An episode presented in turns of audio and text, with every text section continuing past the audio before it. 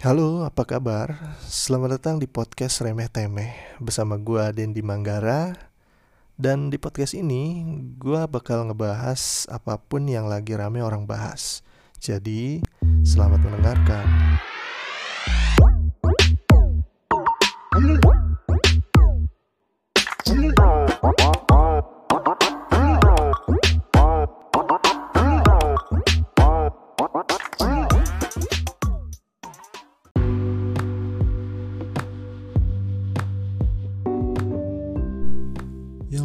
Dibahas belakangan ini sih banyak ya. Tapi di antaranya adalah Squid Game. Nah buat lo yang belum tahu dan belum nonton Jadi Squid Game ini bukan kayak game online Kayak PUBG atau Mobile Legend lo ya. Jadi Squid Game ini adalah serial drama Korea yang tayang di Netflix Yang berakhir dengan 9 episode dan Ya akhirnya bisa jadi viral gini karena secara penayangan menjadi yang terbanyak di lebih dari 80 negara. Wow. Untuk ceritanya sendiri nih, eh, jadi Squid Game ini mengambil tema survival yang menceritakan sekumpulan orang yang harus saling bersaing memainkan permainan tradisional. Yang menang akan mendapatkan hadiah banyak banget, sekitar setengah triliun gitu. Tapi bagi yang kalah akan mati. Simple kan? Jadi 455 orang ini nih yang uh, ikut permainan ini nggak tiba-tiba ada di permainan ini. Mereka itu adalah orang-orang yang frustasi di kehidupan nyata yang mana mereka ini di kehidupan nyatanya tuh terlilit hutang, udah frustasi, udah nggak tahu lagi harus gimana, kayak nggak dihargai dalam hidupnya. Pokoknya orang-orang yang udah ngerasa nggak berguna di hidupnya dan akhirnya mempertaruhkan nyawanya untuk kesempatan terakhirnya.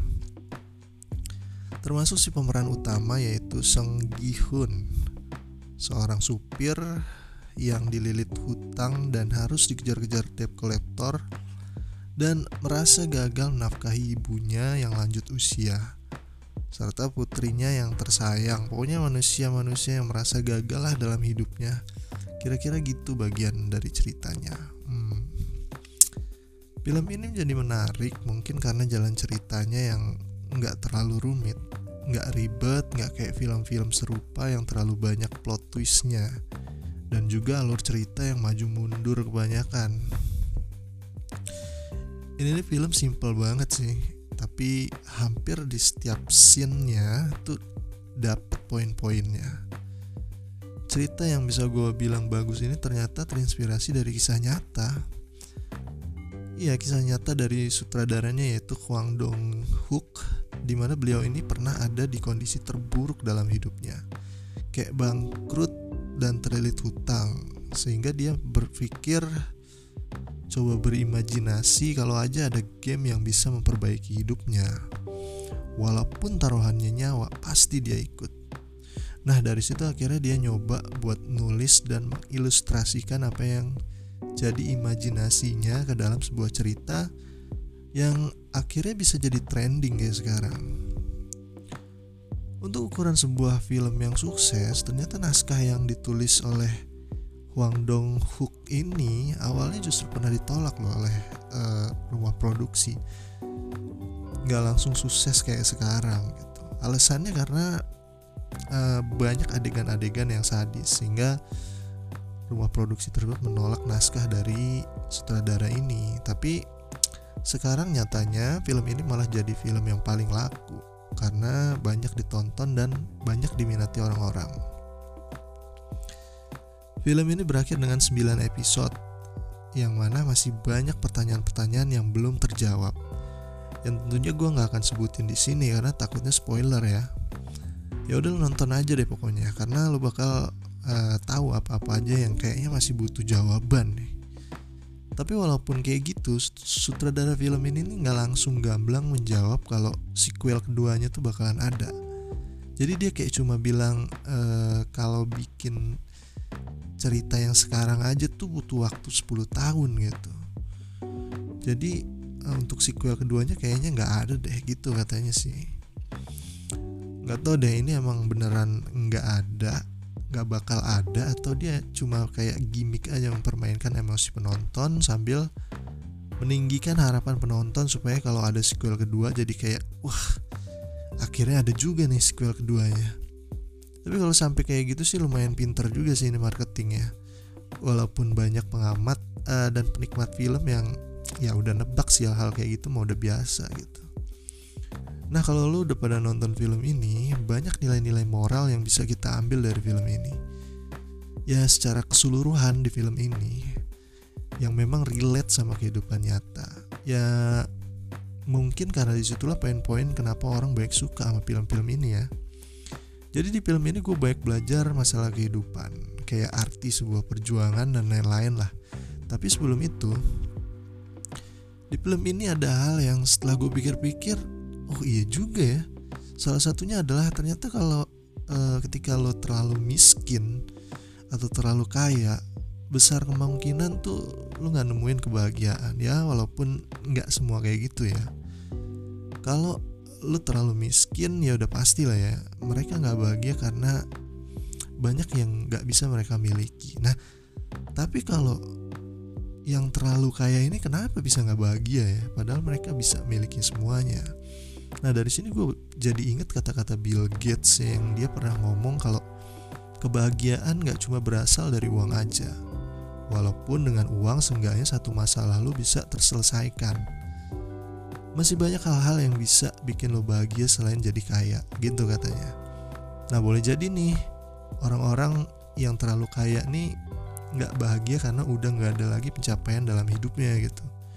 Saking udah nggak ada lagi hal yang bisa dia dapatkan nggak ada lagi hal yang nggak bisa dia dapatkan maksudnya jadi orang-orang yang terlalu kaya nih ngerasa gelisah dan gak bahagia gitu sehingga dalam kasus film ini nih Orang kaya yang ngadain permainan ini berasal dari rasa gelisahnya karena udah nggak bahagia dengan apa yang dia miliki dan nggak tahu lagi cara ngabisin duitnya. Selain itu gue juga jadi sadar bahwa ketika kita terseok-seok dalam keterpurukan nih, kadang kita ngerasa kehidupan nyata tuh lebih sadis daripada permainan bertahan hidup gitu. Karena awalnya dalam dalam film ini pun gue nyangkanya orang-orang tuh uh, di dalam permainan ini ngerasa dijebak gitu. Tapi ternyata nggak juga. Itulah pilihan mereka gitu. Setelah mereka dikembalikan kehidupan mereka mereka justru malah balik lagi ke permainan itu gitu. Dengan pilihan dan konsekuensi yang akan mereka tanggung sendiri gitu. Karena memang ternyata di kehidupan mereka nggak ada choice saja untuk memperbaiki semuanya gitu. Dan point of view dari sutradaranya yang akhirnya menjadi inspirasi dari film ini juga menarik sih. Yang mana dia akhirnya move on dengan cara mengkonversi kisahnya menjadi sebuah karya yang akhirnya juga bisa mengubah hidupnya tapi ini kalau gue berandai-andai nih seandainya game ini real sih dan benar-benar ada di dunia nyata mungkin memang akan ada banyak orang yang ikut kali ya karena ya Seenggaknya nih mereka masih punya harapan gitu di tengah keputusasaan.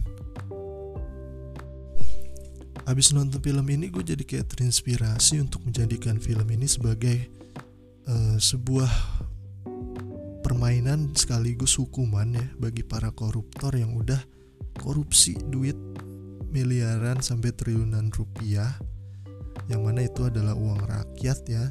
Dan kalau kita pikir-pikir uh, hukum yang ada sekarang tuh nggak cukup gimana ya nggak cukup bikin buat jerah gitu. Jadi kalau misalnya gue punya kesempatan untuk menjadikan kesempatan dan juga punya uh, wewenang untuk menjadikan permainan ini sebagai hukuman bagi mereka ya.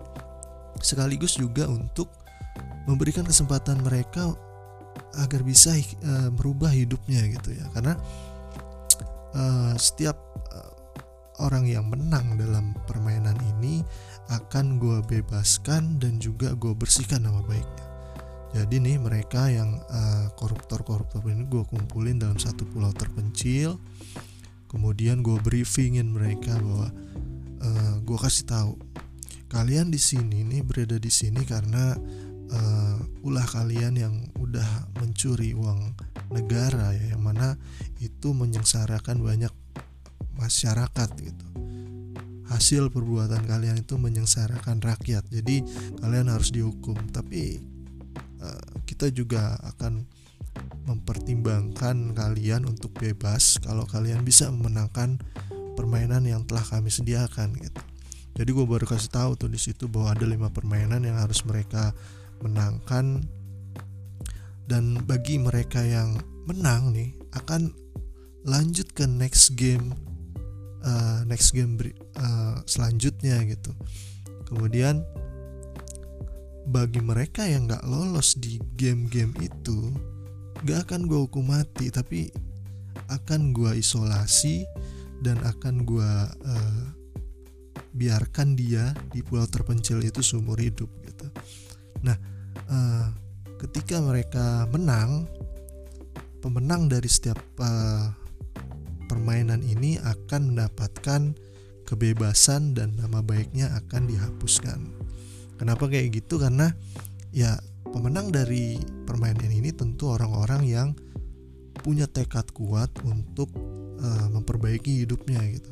Punya keinginan kuat untuk hidup gitu. Jadi uh, eh, gue rasa mereka punya hak juga untuk memperbaiki hidupnya dengan cara yang membuktikannya gitu kalau uh, mereka juga punya keinginan kuat untuk perbaiki hidup gitu nah itu uh, kalau misalnya gue punya wewenang untuk menjadikan game ini sebagai uh, hukum dan juga uh, memberikan kesempatan buat mereka untuk bertobat lah atas perbuatan yang mereka alami gitu.